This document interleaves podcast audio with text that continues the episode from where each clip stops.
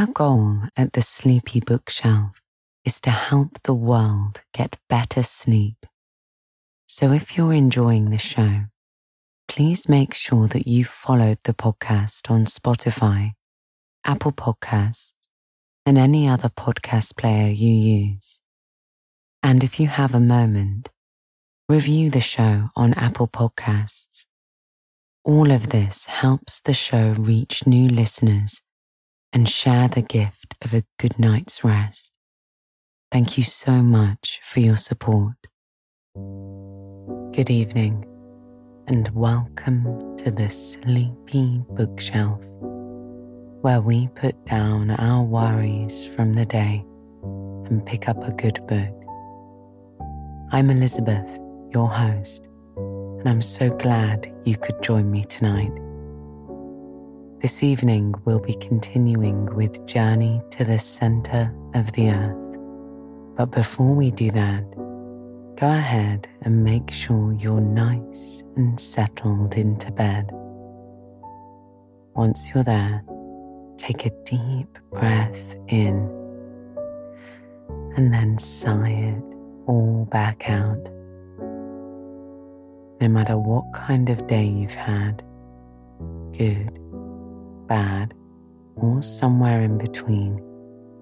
It's all behind you now, and all that's left to do is relax and get some much deserved rest. So take one more deep breath in, hold it a moment, and exhale. Lovely. Last time, the group had departed from Harry's Island, and the weather was now changing. Electricity surrounded them in the air, making their hair stand on end. A violent storm erupted, and as it picked up wind, Harry shouted to take down the sail of the raft, but the professor refused hoping the storm would whisk them quicker to land. The tempest raged on, so strong they had to tie themselves down to the raft to avoid falling overboard.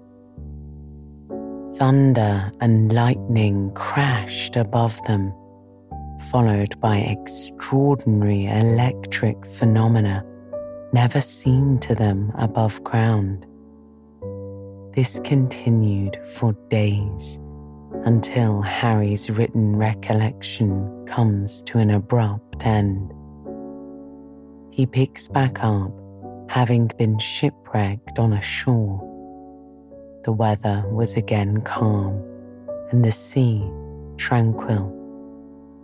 Hands got to work recovering their items from the waters, and they found that most of their provisions and important instruments were reasonably uncompromised. Deciding to ascertain their approximate location, Harry and the professor got to work. However, on reviewing their compass, they came to a very dreadful discovery. At some point during the storm, the wind must have turned and they were, in fact, back on the same shores they had left before they had begun their sea voyage. Here we pick back up tonight. Harry and the professor, desperately dismayed at their findings and planning their next move. So lie back and relax as I turn to the next pages of Journey to the Center of the Earth.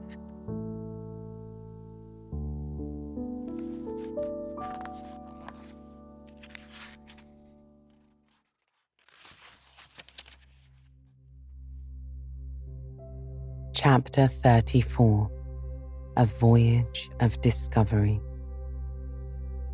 it would be altogether impossible for me to give any idea of the utter astonishment which overcame the professor on making this extraordinary discovery. Amazement, incredulity, and rage were blended in such a way as to alarm me.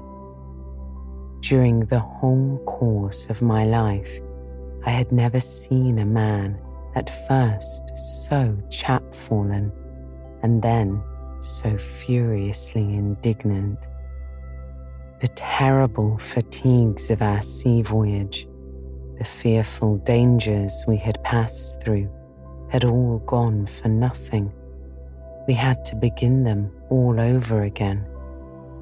Instead of progressing as we fondly expected during a voyage of so many days, we had retreated. Every hour of our expedition on the raft had been so much lost time. Presently, however, the indomitable energy of my uncle overcame every other consideration. So, he said, his face set, fatality will play me these terrible tricks. The elements themselves conspire to overwhelm me with mortification. Air, fire, and water combine their united efforts to oppose my passage. Well, they shall see what the earnest will of a determined man can do. I will not yield. I will not retreat even one inch and we shall see who shall triumph in this great contest man or nature. Standing upright on a rock, irritated and menacing, Professor Hardwigg, like the ferocious Ajax, seemed to defy the fates. I, however, took upon myself to interfere and to impose some sort of check upon such insensate enthusiasm. Listen to me, uncle, I said in a firm but temperate tone of voice. There must be some limit to ambition here below. It is utterly useless to struggle against the impossible.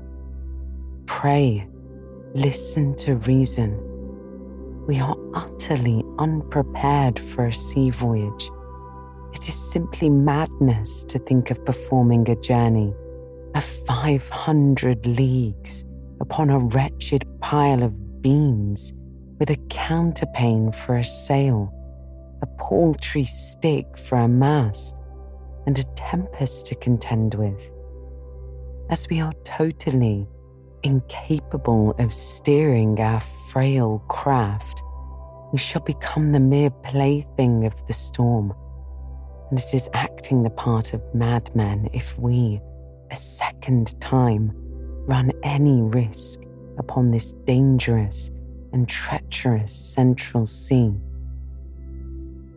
Those are only a few of the reasons and arguments I put together reasons and arguments which to me appeared unanswerable. I was allowed to go on without interruption for about ten minutes. To the raft, he said in a firm voice when I paused for a reply. Such was the result of my strenuous effort to resist his iron will. I tried again I begged and implored him. I got into a passion, but I had to deal with a will more determined than my own. I seemed to feel like the waves which fought and battled against the huge mass of granite at our feet, which had smiled grimly for so many ages at their puny efforts. Hans, meanwhile, without taking part in our discussion, had been repairing the raft. One would have supposed that he instinctively guessed at the further projects of my uncle. By means of some fragments of cordage, he had again made the raft seaworthy. While I had been speaking, he had hoisted a new mast and sail, the latter already fluttering and waving in the breeze. The worthy professor spoke a few words to our guide, who immediately began to put our baggage on board and prepare for our departure. The atmosphere was now tolerably clear and pure, and the northeast wind blew steadily and serenely. It appeared likely to last for some time. What then could I do? Could I undertake to resist the iron will of two men? It was simply impossible, even if I could have hoped for the support of Hans. This, however, was out of the question. All I could do, therefore, was to swim with the stream. In a mood of stolid and sullen resignation, I was about to take my accustomed place on the raft when my uncle placed his hand upon my shoulder.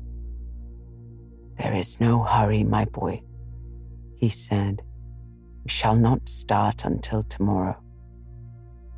I looked the picture of resignation to the dire will of fate. Under the circumstances, he said, I ought to neglect no precautions. As fate has cast me upon these shores, I shall not leave without having completely examined them. In order to understand this remark, I must explain that though we had been driven back to the northern shore, we had landed at a very different spot from which had been our starting point. Port Gretchen must, we calculated, be very much to the westward. Nothing, therefore, was more natural and reasonable than that we should reconnoitre this new shore upon which we had so unexpectedly landed. Let us go on a journey of discovery, I suggested, and leaving Hans to his important operation, we started on our expedition. The distance between the foreshore at high water and the foot of the rocks was considerable it would take about half an hour's walking to get from one to the other.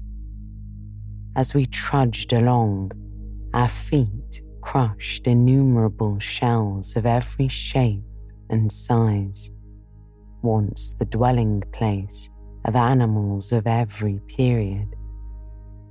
I particularly noticed some enormous shells, carapaces of turtle and tortoise species, the diameter of which exceeded 15 feet. They had in past ages belonged to those gigantic glyptodons of the Pliocene period, of which the modern turtle is but a minute specimen. In addition, the whole soil was covered by a vast quantity of stony relics, having the appearance of flints worn by the action of waves and lying in successive layers, one above the other. I came to the conclusion that in past ages, the sea must have covered the whole district. Upon the scattered rocks now lying far beyond its reach, the mighty waves of ages had left evident marks of their passage. On reflection, this appeared to me partially to explain the existence of this remarkable ocean, 40 leagues below the surface of the Earth's crust. According to my new and perhaps fanciful theory, this liquid mass must be gradually lost in the deep bowels of the earth. I had also no doubt that this mysterious sea was fed by infiltration of the ocean above through imperceptible fissures. Nevertheless, it was impossible not to admit that these fissures must now be nearly choked up, for if not, the cavern, or rather the immense and stupendous reservoir, would have been completely filled in a short space of time. Perhaps even this water, having to contend against the accumulated subterraneous fires of the interior of the earth, had become partially vaporized. Hence the explanation of those heavy clouds suspended over our heads and the superabundant display of that electricity which occasioned such terrible storms in the deep and cavernous sea. This lucid explanation of the phenomena we had witnessed appeared to me quite satisfactory. However great and mighty the marvels of nature may seem to us, they are always to be explained by physical reasons Everything is subordinate to some great law of nature.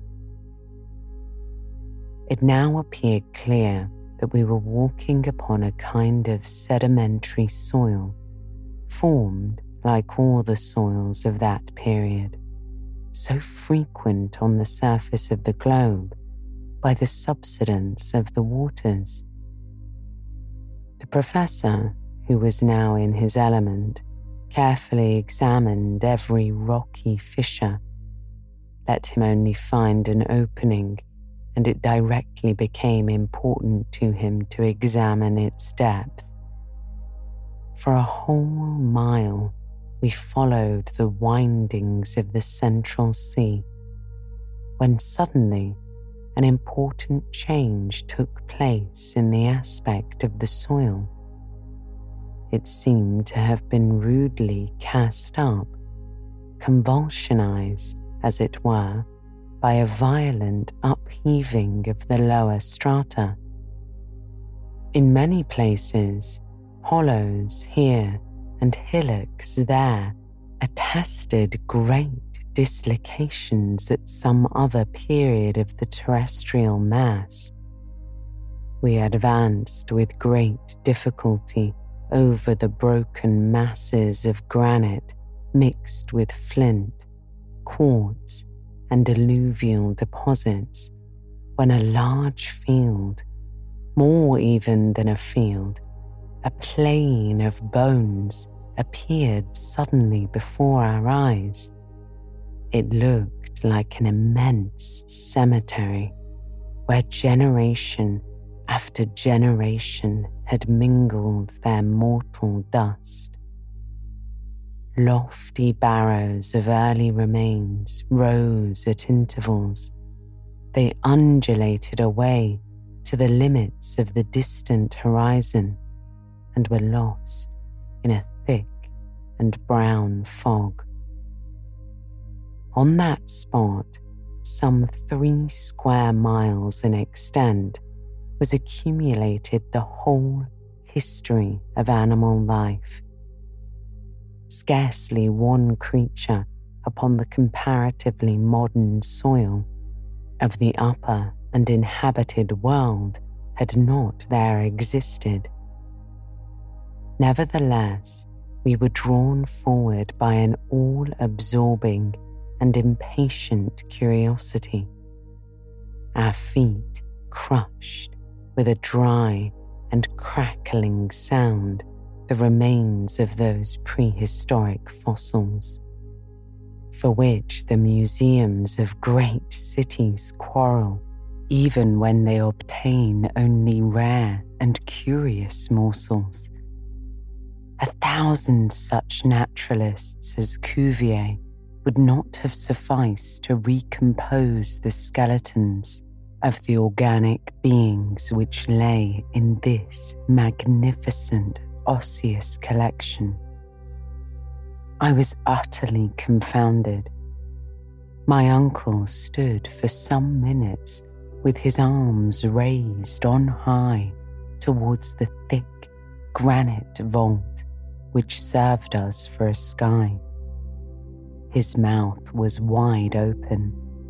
His eyes sparkled wildly behind his spectacles, which he had fortunately saved. His head bobbed up and down and from side to side, while his whole attitude and mien expressed unbounded astonishment.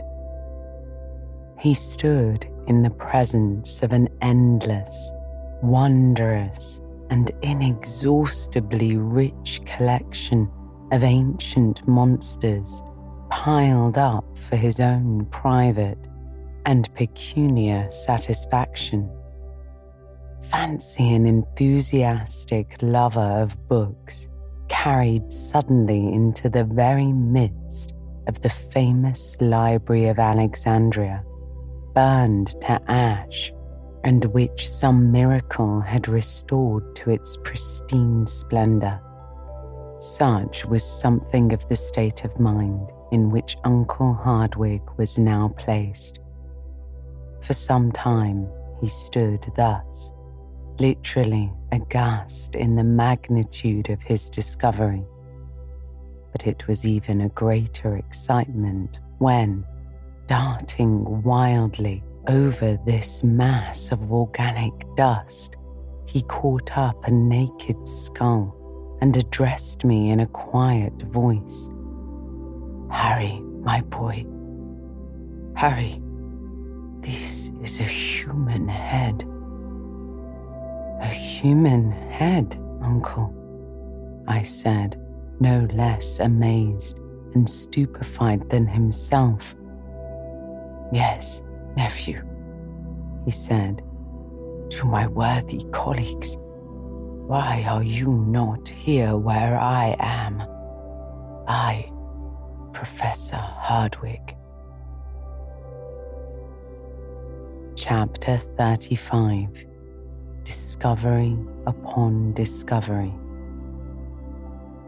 In order to fully understand the exclamation made by my uncle and his allusions to these illustrious and learned men, it will be necessary to enter into certain explanations in regard to a circumstance of the highest importance to paleontology or the science of fossil life which had taken place a short time before our departure from the upper regions of the earth. On the 28th of March, 1863, some navigators were at work in the great quarries of Moulin-Quignon near Abbeville in the department of the Somme in France. While at work, they unexpectedly came upon a human jawbone buried 14 feet below the surface of the soil. It was the first fossil of the kind that had ever been brought to the light of day. Near this unexpected human relic were found stone hatchets and carved flints, coloured and clothed by time in one uniform brilliant tint of green. The report of this extraordinary and unexpected discovery spread not only all over France, but over England and Germany. Many learned men belonging to various scientific bodies took the affair very much to heart demonstrated the incontestable authenticity of the bone in question and became, to use the phrase then recognized, the most ardent supporters of the jawbone question. To the eminent geologists of the United Kingdom who looked upon the fact as certain, they were soon united the learned men of Germany and among those in the first rank, the most eager, the most enthusiastic was my worthy uncle, Professor Hardwigg. The authenticity of a human fossil of the Quaternary period seemed then to be incontestably demonstrated and even to be admitted by the most skeptical. This system or theory, call it what you will, had a bitter adversary in M. E. de Beaumont this man who holds such a high place in the scientific world holds that the soil of Moulin Quignon belongs to a much less ancient stratum, and in accordance with Cuvier in this respect, he would by no means admit that the human species was contemporary with the animals of the Quaternary epoch. My worthy uncle, Professor Hardwigg, in concert with the great majority of geologists, had held firm, had disputed and discussed, and finally, after considerable talking and writing, M. E. de Beaumont had been pretty well left alone in his opinions. We were familiar with all the details of this discussion but were far from being aware that since our departure, the matter had entered upon a new phase. Other similar jawbones, though belonging to individuals of varied types and very different natures, had been found in the movable grey sands of certain grottos in France, Switzerland, and Belgium together with arms, utensils, tools, bones of children, of men in the prime of life, and of old men. The existence of humans in the Quaternary period became, therefore, more positive every day. But this was far from being all. New remains dug up from the Pliocene or Tertiary deposits had enabled the more far seeing or audacious among them to assign even a far greater degree of antiquity to the human race. These remains, it is true, were not those of men. That is, they were not the bones of men but objects decidedly having served the human race. Shin bones, thigh bones of fossil animals, regularly scooped out and in fact sculptured, bearing the unmistakable signs of human handiwork. By means of these wondrous and unexpected discoveries, man ascended endless centuries in the scale of time. He, in fact, preceded the mastodon and became the contemporary of the Elephas meridionalis, the southern elephant. He acquired an antiquity over a hundred thousand years, since that is the date given by the most eminent geologists to the Pliocene period of Earth. Such was then the state of paleontologic science, and what we moreover knew sufficed to explain our attitude before this great cemetery of the plains of the Hardwigg Ocean. It will now be easy to understand the professor's mingled astonishment and joy when, on advancing about twenty yards, he found himself in the presence of, I may say, face to face with, a specimen of the human race actually belonging to the Quaternary period. It was indeed a human skull, perfectly recognizable. Had a soil of very peculiar nature like that of the cemetery of Saint Michel at Bordeaux, preserved it during countless ages? This was the question I asked myself, but which I was wholly unable to answer. But this head, with stretched and parchment like skin, with the teeth whole, the hair abundant, was before our eyes as in life. I stood mute, almost paralyzed with wonder and awe before this dread apparition of another age. My uncle, who on almost every occasion was a great talker, remained for a time completely dumbfounded. He was too full of emotion for speech to be possible. After a while, however, we raised up the body to which the skull belonged. We stood it on end. It seemed, to our excited imaginations, to look at us with its terrible, hollow eyes. After some minutes of silence, the man was vanquished by the professor. Human instincts succumbed to scientific pride and exultation. Professor Hardwigg, carried away by his enthusiasm, forgot all the circumstances of our journey, the extraordinary position in which we were placed, and the immense cavern which stretched far away over our heads. There can be no doubt that he thought himself at the institution addressing his attentive pupils, for he put on his most doctorial style, waved his hand, and began to speak. Gentlemen, I have the honor on this auspicious occasion to present to you a man of the Quaternary period of our globe.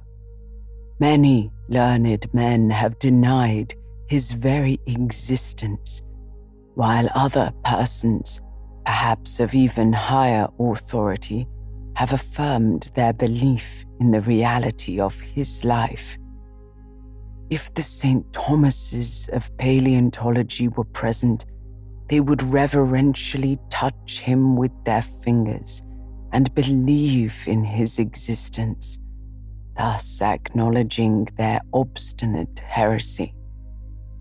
I know that science should be careful in relation to all discoveries of this nature. I am not without having heard of the many Barnums and other quacks who have made a trade of such like pretended discoveries. I have, of course, heard of the discovery of the knee bones of Ajax and of the body of Asterius, ten spans long, fifteen feet, of which we read in Pausanias. I have read everything in relation to the skeleton of Trapani discovered in the 14th century, and which many persons chose to regard as that of Polyphemus, and the history of the giant dug up during the 16th century in the environs of Palermo. You are well aware, as I am, gentlemen, of the existence of the celebrated analysis made near Lucerne in 1577 of the great bones which the celebrated Dr. Felix Platter declared belonged to a giant about 19 feet high. I have devoured all of the treatises of Cassanion and all those memoirs, pamphlets, speeches, and replies published in reference to the skeleton of Teutobochus, the Cimbrian king, the invader of Gaul, dug out of a gravel pit in Dauphine in 1613. In the 18th century, I should have denied with Peter Camper the existence of the pre-Adamites of Scheuchzer. I have had in my hands the writing called Gigans. Here, my uncle was afflicted by the natural infirmity which prevented him from pronouncing difficult words in public. It was a strange sort of constitutional hesitation. Gigantosteology, at last said Professor Hardwigg. Having got over his difficulty, he became more and more excited. Yes, gentlemen, I am well acquainted with all these matters and know also that Cuvier and Blumenbach fully recognized in these bones the undeniable remains of mammoths of the Quaternary period, he said. But after what we now see, to allow a doubt is to insult scientific inquiry. There is the body. You can see it. You can touch it. It is not a skeleton. It is a complete and uninjured body preserved with an anthropological object. I did not attempt to controvert this singular and astounding assertion. If I could but wash this corpse in a solution of sulfuric acid, continued my uncle, I would undertake to remove all the earthy particles and these resplendent shells which are encrusted all over this body but I am without this precious dissolving medium. Nevertheless, such as it is, this body will tell its own history. Here, the professor held up the fossil body and exhibited it with rare dexterity. No professional showman could have shown more activity. As on examination you will see, my uncle continued, it is only about six feet in length, which is a long way from the pretended giants of early days. Of course, nobody smiled, but the excellent professor was so accustomed to beaming countenances at his lectures that he believed he saw all his audience smiling during the delivery of his learned dissertation. Yes, he continued with renewed animation. This is a fossil man, a contemporary of the mastodons, with the bones of which this whole amphitheatre is covered. But if I am called on to explain how he came to this place, how these various strata by which he is covered have fallen into this vast cavity, I can undertake to give you no explanation. Doubtless, if we carry ourselves back to the Quaternary epoch, we shall find that great and mighty convulsions took place in the crust of the earth.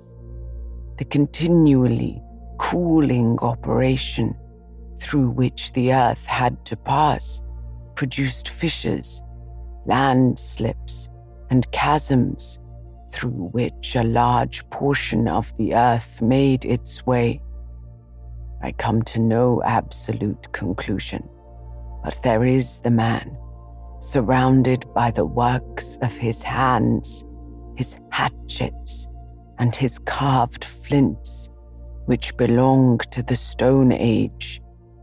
And the only rational supposition is that, like myself, he visited the center of the earth as a traveling tourist, a pioneer of science. At all events, there can be no doubt of his great age, and of his being one of the oldest race of human beings. The professor, with these words, ceased his oration, and I burst forth into loud and unanimous applause. Besides, after all, my uncle was right. Much more learned men than his nephew would have found it rather hard to refute his facts and arguments. Another circumstance soon presented itself. This fossilized body was not the only one in this vast plain of bones. The cemetery was of an extinct world. Other bodies were found as we trod the dusty plain and my uncle was able to choose the most marvelous of these specimens in order to convince the most incredulous. In truth, it was a surprising spectacle, the successive remains of generations and generations of men and animals confounded together in one vast cemetery. But a great question now presented itself to our notice, and one we were actually afraid to contemplate in all its bearings.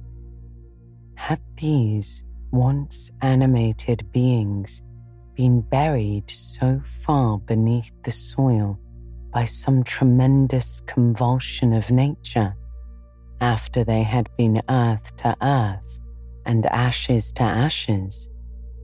Or had they lived here below in this subterranean world under this factitious sky, born, married, and given in marriage, and died at last, just like ordinary inhabitants of the earth? Up to the present moment, marine monsters, fish, and such like animals had been seen alive. The question which rendered us rather uneasy was a pertinent one. Were any of these men of the abyss wandering about the deserted shores of this wondrous sea of the center of the earth? This was a question which rendered me very uneasy and uncomfortable. How, should they really be in existence, would they receive us men from above? Chapter 36 What is it? For a long and weary hour, we tramped over this great bed of bones. We advanced regardless of everything drawn on by ardent curiosity. What other marvels did this great cavern contain? What other wondrous treasures for the scientific mind? My eyes were quite prepared for any number of surprises. My imagination lived in expectation of something new and wonderful. The borders of the great central ocean had for some time disappeared behind the hills that were scattered over the ground occupied by the plain of bones. The imprudent and enthusiastic professor, who did not care whether he lost himself or not, hurried me forward. We advanced silently bathed in waves of electric fluid. By reason of a phenomenon which I cannot explain, and thanks to its extreme diffusion now complete, the light illumined equally the sides of every hill and rock. Its seat appeared to be nowhere, in no determined force, and produced no shade whatever. The appearance presented was that of a tropical country at midday in summer, in the midst of the equatorial regions and under the vertical rays of the sun. All signs of vapor had disappeared.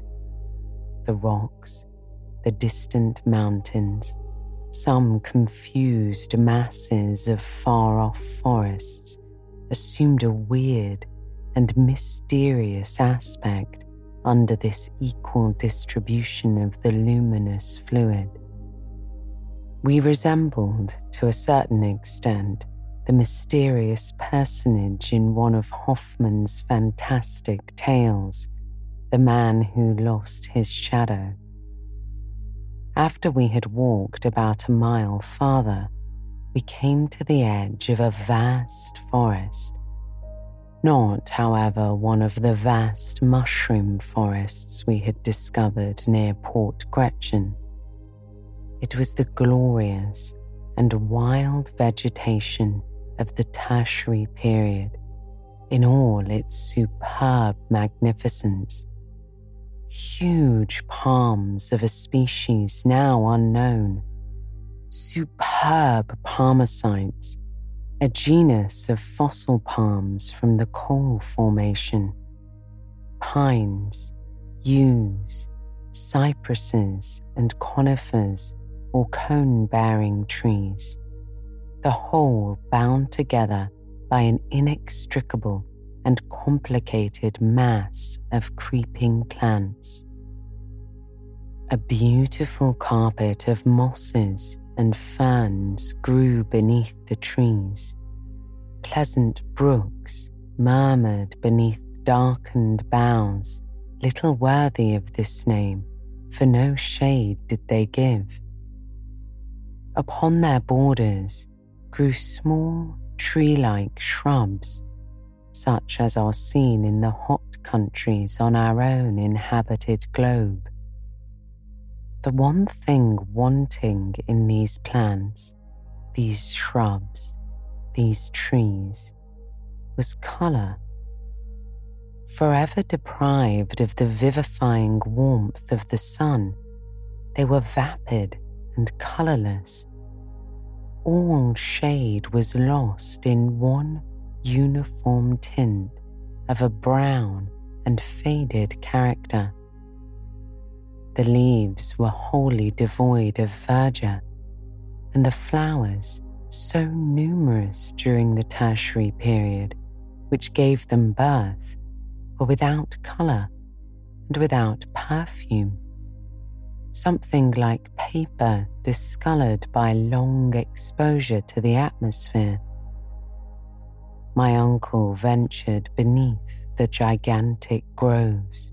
I followed him though not without a certain amount of apprehension.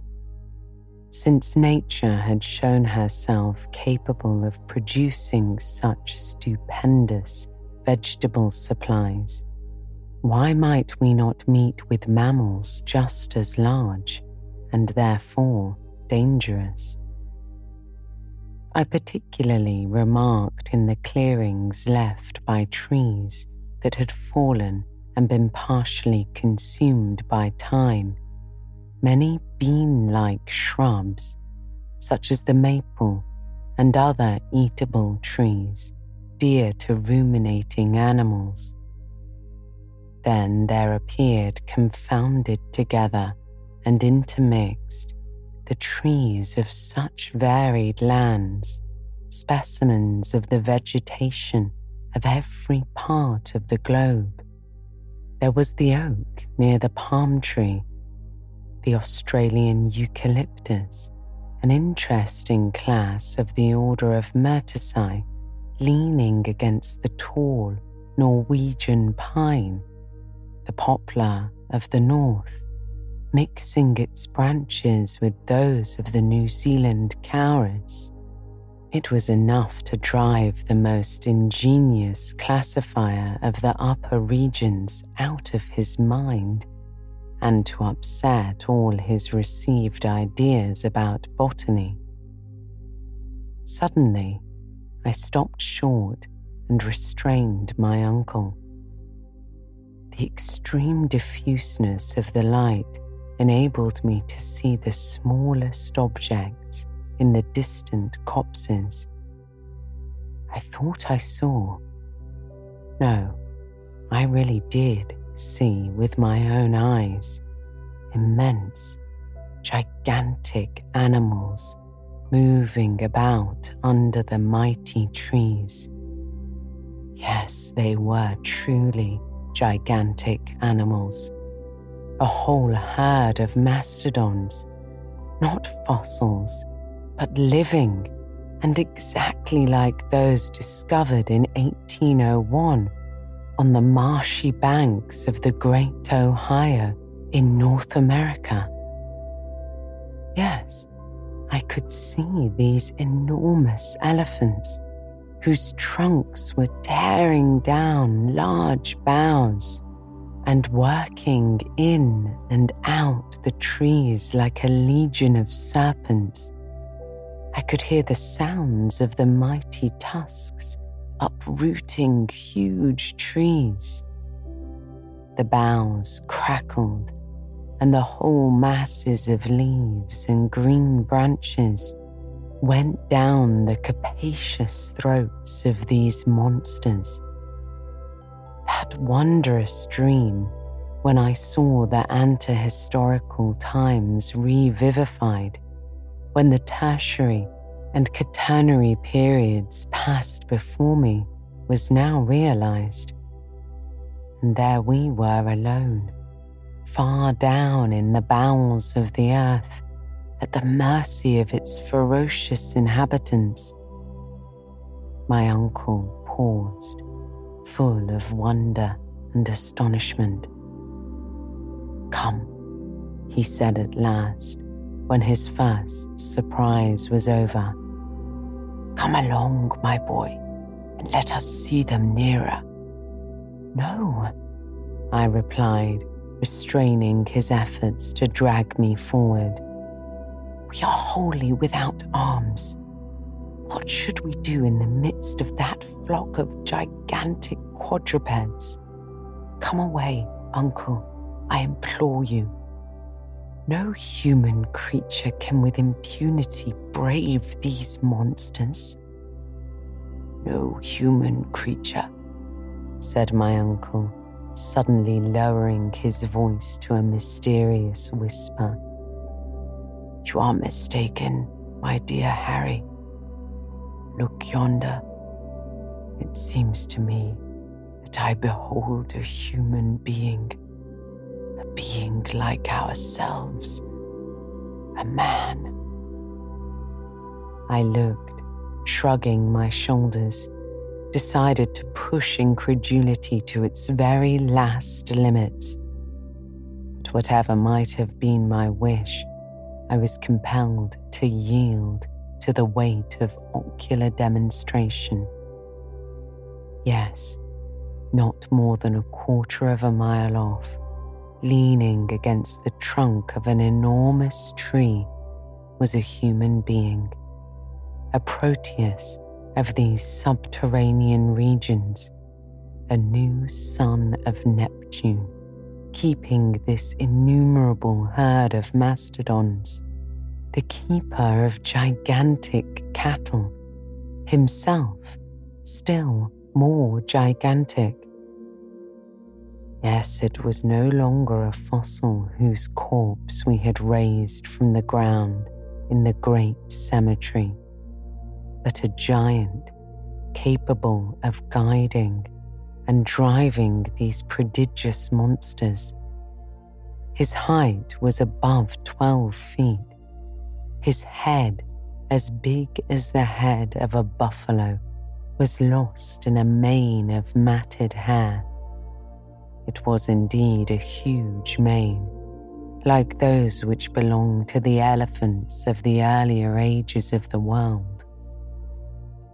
His hand was a branch of a tree which served as a crook for this antediluvian shepherd. We remained profoundly still, speechless with surprise. We might at any moment be seen by him. Nothing remained for us but instant flight. Come, come, I said, dragging my uncle along, and for the first time, he made no resistance to my wishes. A quarter of an hour later, we were far away from that gigantic man. Now that I think of the matter calmly and that I reflect upon it dispassionately, now that months, years have passed since this strange and unnatural adventure befell us, what am I to think? What am I to believe? No, it is utterly impossible. Our ears must have deceived us, and our eyes have cheated us. We have not seen what we believed we had seen. No human being could, by any possibility, have existed in that subterranean world. No generation of men could inhabit the lower caverns of the globe without taking note of those who peopled the surface, without communication from them. Was folly, nothing else. I am rather inclined to admit the existence of some animal resembling in structure the human race, of some ape of the first geological epochs. But this animal or being whichsoever it was, surpassed in height all things known to modern science. Never mind. However unlikely it may be, it might have been a monkey, but a man, a living man, and with him a whole generation of gigantic animals buried in the entrails of the earth it was too monstrous to believe.